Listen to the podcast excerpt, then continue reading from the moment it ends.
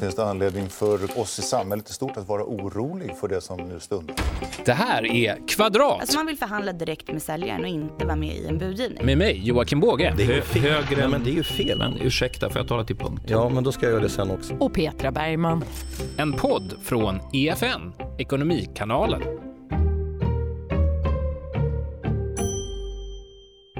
Ja, då var det dags att insupa lite mera kunskap om bostadsmarknaden, eller hur Petra? Exakt. Eh, jag tänkte nästan du skulle dra någon så här halloween-skrämselgrej, men det gjorde du inte. Nej, inte den här gången. Jag säger välkommen till Mårten Lilja, vice VD på Riksbyggen. Välkommen. Och eh, Johan Engström, du är VD på Fastighetsbyrån, Sveriges största mäklarföretag. Vi har ganska mycket att avhandla här idag. Vi ska prata om den senaste mäklarpanelen, eller hur? Hyrköp av nyproducerade bostäder, hur funkar det egentligen? Ja. Och spännande att vi sitter här nere på redaktionen idag. Vi har flyttat hela, vad är det, 10 meter för att podda i det här programmet. Ja, nu kör vi. Johan, vad, du är VD på Fastighetsbyrån. Vad visar den senaste mäklarpanelen? Den senaste är som kanske är lite speciell för den är väldigt nära liksom mitten. Den 10-gradig skala och vi är ganska nära 5 är säljare och köpare. Liksom fördelen på marknaden är ganska, ganska jämnt fördelad. Men ser man trenden så, så är det ju så att, att eh, säljaren stärks lite mer och mer på marknaden. Vi ser ju delar av riket där det kanske till och med säljaren är ett visst övertag. Generellt så är han ett väldigt litet övertag men tittar vi på marknaden totalt sett så ser vi också att det är ganska ryckigt och ganska ojämnt i bostadsmarknaden idag. Ganska typiskt när det är lite osäkra tider. Ja. Och nyproduktionen, hur ser det ut där då? Den har också ändrat sig lite under det här året från föregående år. Vi har redan nu faktiskt eh, förmedlat mer nyproduktion än vi gjorde under hela föregående år. Men, men fortsatt så finns det ju en, en, en viss dämpning på nyproduktionssidan även om det har tagit sig mycket bättre än föregående tid. Du säger att det är ganska lika mellan fördel, nackdel, säljare och köpare. Vad skulle du säga som köpare? Då? Vad får man mest pang för pengarna? Vad, vad tycker du? Var är man starkast? Vart man är starkast. Jo, men, men, men fortfarande så om man bara ska gå till panelens siffror så, så, så är, är man ju som köpare starkast i, i storstäderna och framförallt Stockholm. Eh, Vi har sett en annorlunda trend i och för sig i Malmö som har haft en väldigt stark marknad de senaste året. Eh, Även på prisuppgångssidan. Eh, Malmö är ett, ett ånglok nere i södra Sverige där vi ser andra prisutvecklingar än vi ser i övriga riket. Det var prisuppgångar till 5-7 procent eh, sista halvåret, vilket är ju lite annorlunda. En eh, grej som vi har pratat om här väldigt nyligt, då, jag och Jocke, är ju den här Hemnet utmanaren, dödaren som vissa vill kalla den, Boneo. Är det här någonting som du har kikat på? Ja, absolut. Vi har, eh, det är ju sju kollegor, konkurrenter som, som eh, någonstans eh, har känt att kanske Hemnets dominans, utveckling har nått en väg som de har känt att de vill utmana. Eh, så så att, eh, det är väl både, både, både modigt och positivt att, prova och se vad man kan skapa kring det. Men jag Vad tycker du själv om tjänsten? Har du varit inne och kikat Absolut. lite? Absolut. Eh, Jag har tittat på den och eh, liksom, just nu så är man väl i ett, väldigt startskede någonstans. Eh, Man får se två delar. Det ena är ju konsumentnyttan som jag tycker är det absolut viktigaste för oss. Och där har ju Boneo någonstans visat, startat en, en tydligare diskussion kring hur, hur, hur det ser ut. Vi har ju Riksbyggens vice VD eh, med oss, Mårten Lilja, här också. Är det här, har du hunnit kika på Boneo? Eh, nej, det har jag inte gjort. Eh, däremot kan jag bekräfta den bild som du ger av hur marknaden ser ut. Vi känner en tillförsikt nu med en mer balanserad situation. Precis som ni har förmedlat redan nu så här fler lägenheter än vad ni gjorde förra året så är vår försäljning av nyproducerat på det viset att vi har sålt nu i september fler lägenheter än vad vi gjorde under hela förra året. Och oktobers siffror ser väldigt bra ut också. Jag ska väl också säga att det som säljer bra det är ju de lägenheter som vi har för antingen omedelbar inflyttning eller för inflyttning ganska snart i tid. Och det är en förändring som har blivit på marknaden som vi måste anpassa oss till. Just det, ni säljer inte lika mycket på ritning längre för Nej. de som ligger som inte blir färdigställda förrän om två, tre, fyra år. Eh, ja, två år eh, är väl för vår del. Vi brukar inte sälja tidigare än så. Nej. Men det är speciella objekt, alltså som eh, gamla polishuset mitt inne i, Davidshalls torg i Malmö till exempel. Det, det vänder sig till en köpkrets som kan ha förmåga att bestämma sig väldigt tidigt. Det som det jag tycker är spännande med nyproduktion, men det, det som ändå, vi kände väldigt tydligt hösten 17 någonstans där när det liksom ändå det började bli extremt fort, snabb inbromsning på nyproduktion, framförallt kanske i storstäder. Det är väl liksom att många av de som, som producerar bostäder nu tänker lite annorlunda. För vi såg ju rätt tydligt att det var en trend som vände sig till väldigt lika målgrupp när man producerar nytt. Det var utan att vara slarvig med det, men det var ändå människor med hyggligt stabil ekonomi och bra förutsättningar. Och man liksom hela tiden var, byggde ganska, ganska lika får jag väl ändå säga under en längre tid. Och det, det kan jag ju känna som vi som är mer förmedlarsidan att, att nu börjar det ju hända det som vi kanske också var ute och tyckte att det borde finnas mer alternativ. De börjar man ju tänka på nu. Det börjar hända en hel del där tycker jag. Vi upptäckte ju när de, framförallt amorteringskrav 2, det slog ut ensamhushållen från marknaden. Och det är väldigt synd. Och där eh, skulle jag vilja rikta en allvarlig uppmaning till politiken att göra någonting.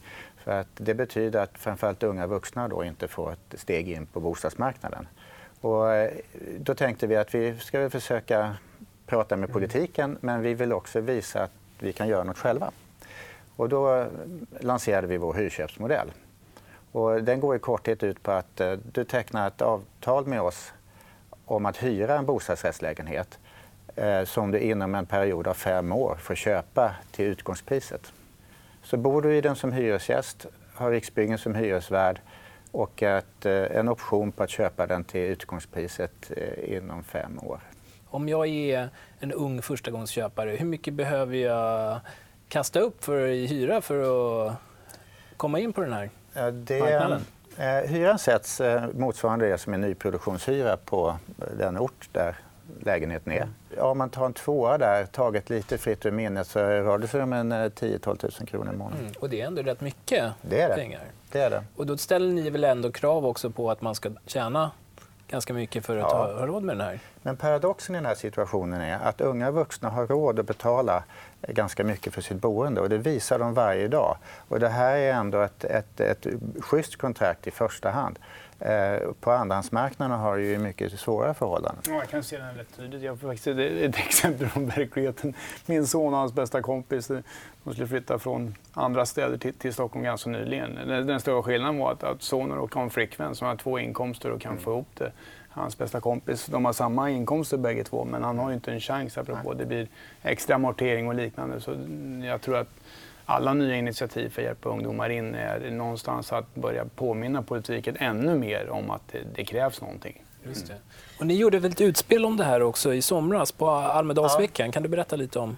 Ja, vi tänker oss ju det då att givet det läge som är eh, så är det eh, faktiskt inte bra för hela Sveriges utveckling att unga vuxna ställs utanför möjligheten att få en riktig bostad på det här viset. Så att, genom ja, lite intryck från studielånesystemet så tänkte vi oss det att staten skulle kunna ställa upp med en, eh, ett lån till kontantinsatsen. Tanken är att man ska kunna låna eh, upp till 300 000 kronor, max 10% av bostadens värde eh, i, med ett sånt här ungbolån. Och, eh, eh, det innebär ju då att du måste ha 5 eh, i kontant eftersom bolånetaket ska ligga kvar eh, orört på 85% Och så ska du bli befriad från amorteringskrav 2. Och, eh, vi har räknat också vad det kan betyda. På orter som Botkyrka, Kungälv och, Järfälla så är det idag så att två tredjedelar av alla ensamhushåll i den här åldersgruppen har ingen möjlighet att köpa en etta. Med eh, vårt förslag så skulle andelen som inte kan köpa sjunka till 30-35 procent. Vad, vad anser du, eh, Johan, på Fastighetsbyrån om, om ungas situation och vad man skulle kunna göra där? Och lösningar kanske som du har noterat utöver de som Riksbyggen har, som du tycker är intressanta? Unga och förstagångsköpare håller helt med. Det, det, det är liksom en, en extremt tufft. Man behöver göra ganska mycket. Dels det, kring ungdomar, om det är subventionerat bosparande eller eran, era tankar om garantilån för, för, eh, för att klara av kontantinsatsen.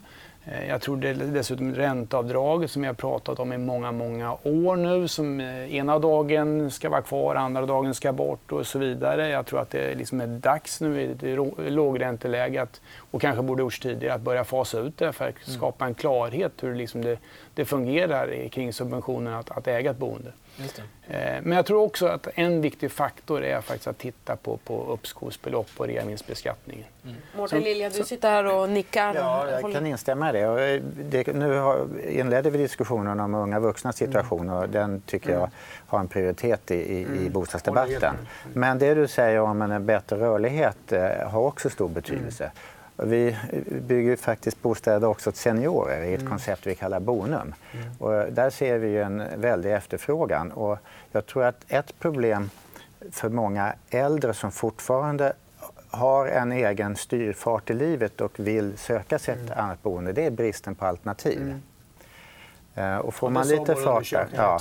Det så det är inte bara reavinstskatten tror jag. Men, men uh, den har sin betydelse. Men, men uh, bristen på attraktiva alternativ mm. Eh, är rätt stor. Mm. Mm. Jag gjorde en eh, utflykt i helgen ner till Sörmland eh, och kikade på en sommarstuga. Men jag var faktiskt förvånad när jag kom dit och det stod rader och rader av, av bilar med folk som var och tittade på den här sommarstugan. Och då tänkte jag fråga Johan om vad, vad, vad, tror du att det här kan bero på? Och har ni på, på Fastighetsbyrån sett att intresset för sommarstugor i Sverige på bekostnad av utlandsboenden eller annat eh, skulle vara någonting som är vi kan ju se att det har varit en prisuppgång de sista 12 månaderna på någonstans 5-6 på fritidshus generellt. Nu var du i Sörmland, jag vet inte om det var ett rött hus med, med, med, ja, med, vita, med, vita, knutar. som man kan. Men, men ska man bli lite generell så kan vi ändå se att fritidshuset nu tenderar mer och mer, fritidshuset som kan vara både då sommarhus, det gamla sommarhuset eller fjällhuset, tenderar mer och mer att bli ett, ett hus som är väldigt bekvämt. Eh, man vill kunna vara där året runt. Vi blir bekväma. Vi blir bekvämare.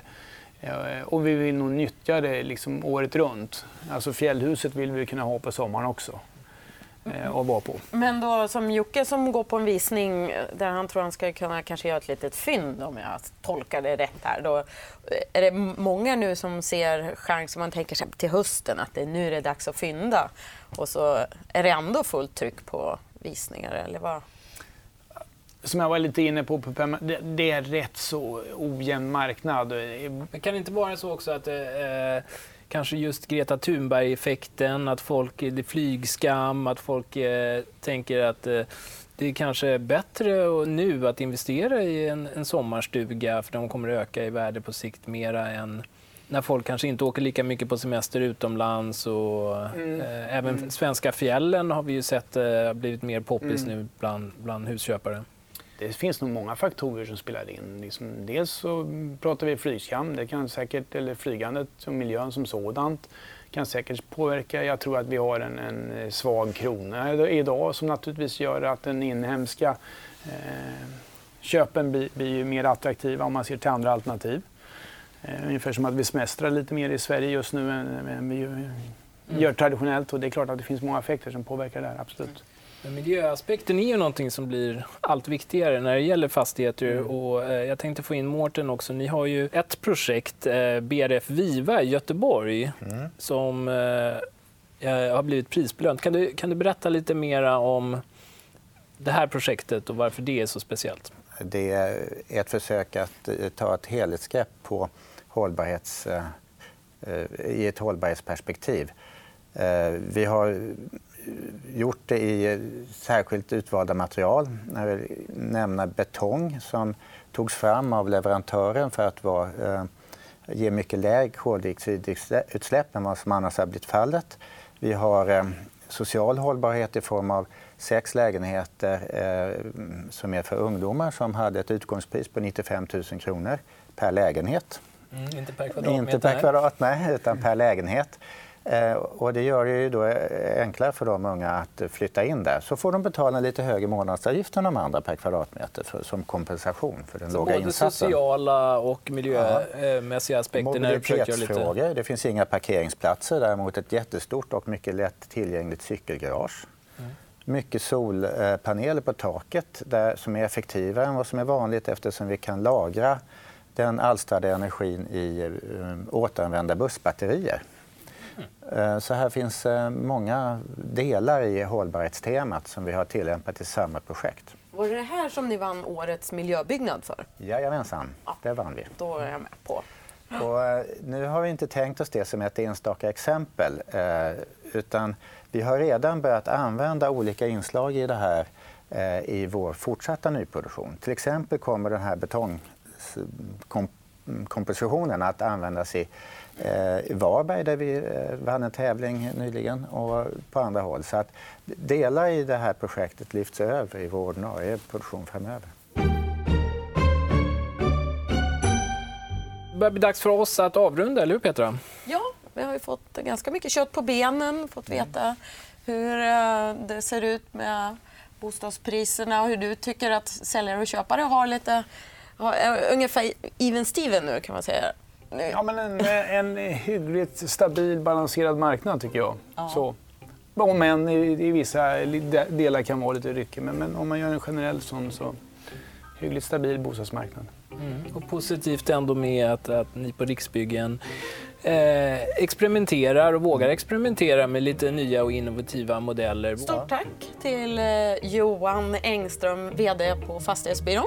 Tack själv och Mårten Lilja, vice VD på Riksbyggen. Och vi som har gjort det här programmet är Joakim Båge och Petra Bergman. Den här podden görs av EFN Ekonomikanalen.